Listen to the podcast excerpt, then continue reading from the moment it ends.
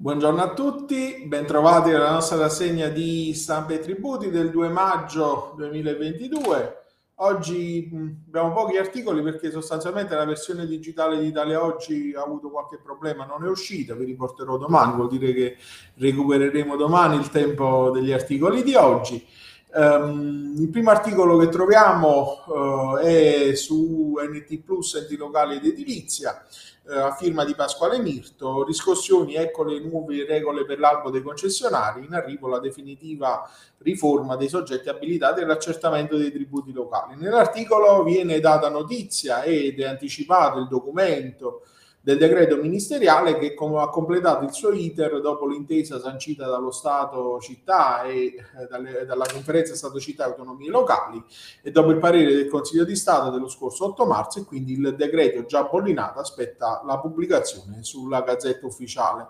È un, una tappa importante perché rende operativa la sezione separata dell'albo dei concessionari dove dovranno iscriversi soggetti che svolgono esclusivamente attività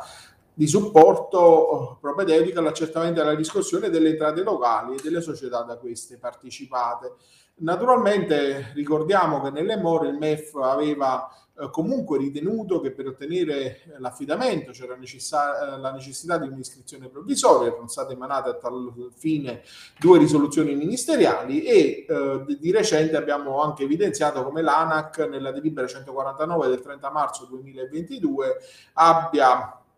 diciamo, eh, validato il sistema congegnato dal MEF. Le misure minime del capitale dovranno essere adeguate entro il 31 dicembre del 2024, così come previsto dal DL 228 2021, anche se poi vi rappresento che nell'ambito del regolamento eh, questa previsione non c'è, quindi eh, sembrerebbe eh, diciamo non eh, tener conto di quella che è la modifica normativa.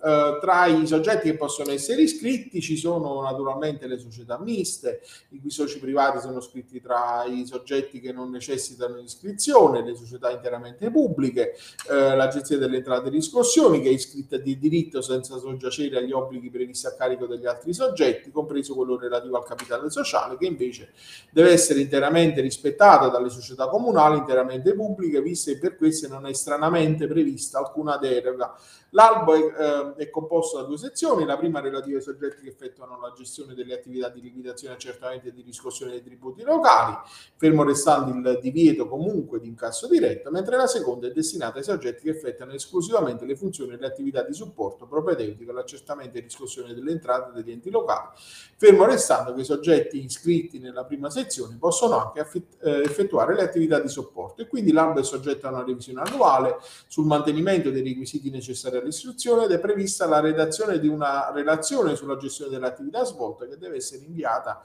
anche agli enti affidanti, redatti sulla base di uno schema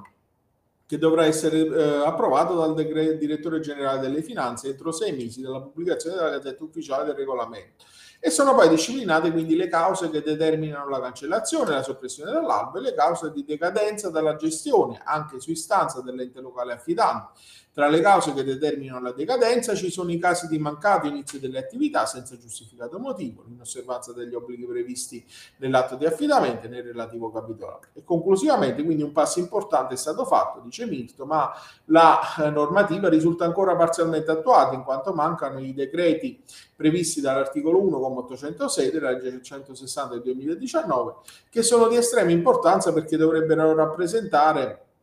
la linea guida per i comuni sia al fine di effettuare controlli sugli affidamenti sia al fine di evitare affidamenti con compensi fuori dal mercato e anche perché in qualche modo la, il comma 806 rappresenta un surrogato di quanto previsto dall'articolo 10 della delega fiscale mai attuata. L'altro articolo della breve rassegna di oggi riguarda le notifiche. Notifiche tramite PEC non iscritte nei pubblici registri è insanabile. L'articolo di Maurizio Villani e di Federica Attanasi eh, lo troviamo su Ipsoa quotidiano. Eh, la notifica degli atti tributari sostanziali e processuali effettuata mediante un indirizzo PEC non iscritto nei pubblici registri, Reginde, INIPEC e IPA, è inesistente e come tale non suscettibile di sanatoria. Utilizzando un indirizzo PEC non certificato e non inserito in pubblici registri, infatti il messaggio di posta elettronica diretta ehm, ehm, diciamo al contribuente eh, viene, ehm, non presenta un requisito indispensabile, non consentendo al destinatario di essere messo in condizioni di conoscere il contenuto e quindi risulta totalmente minata la certezza della provenienza dell'atto a fronte dell'oggettiva impossibilità di riferire l'indirizzo PEC utilizzato all'agente della riscossione, conseguendone la sua inesistenza e l'impossibilità di operare la sanatoria per il raggiungimento dello scopo. Con questo articolo concludiamo la nostra rassegna di oggi, vi do eh, appuntamento eh, a domani e vi auguro un buon proseguimento di giornata.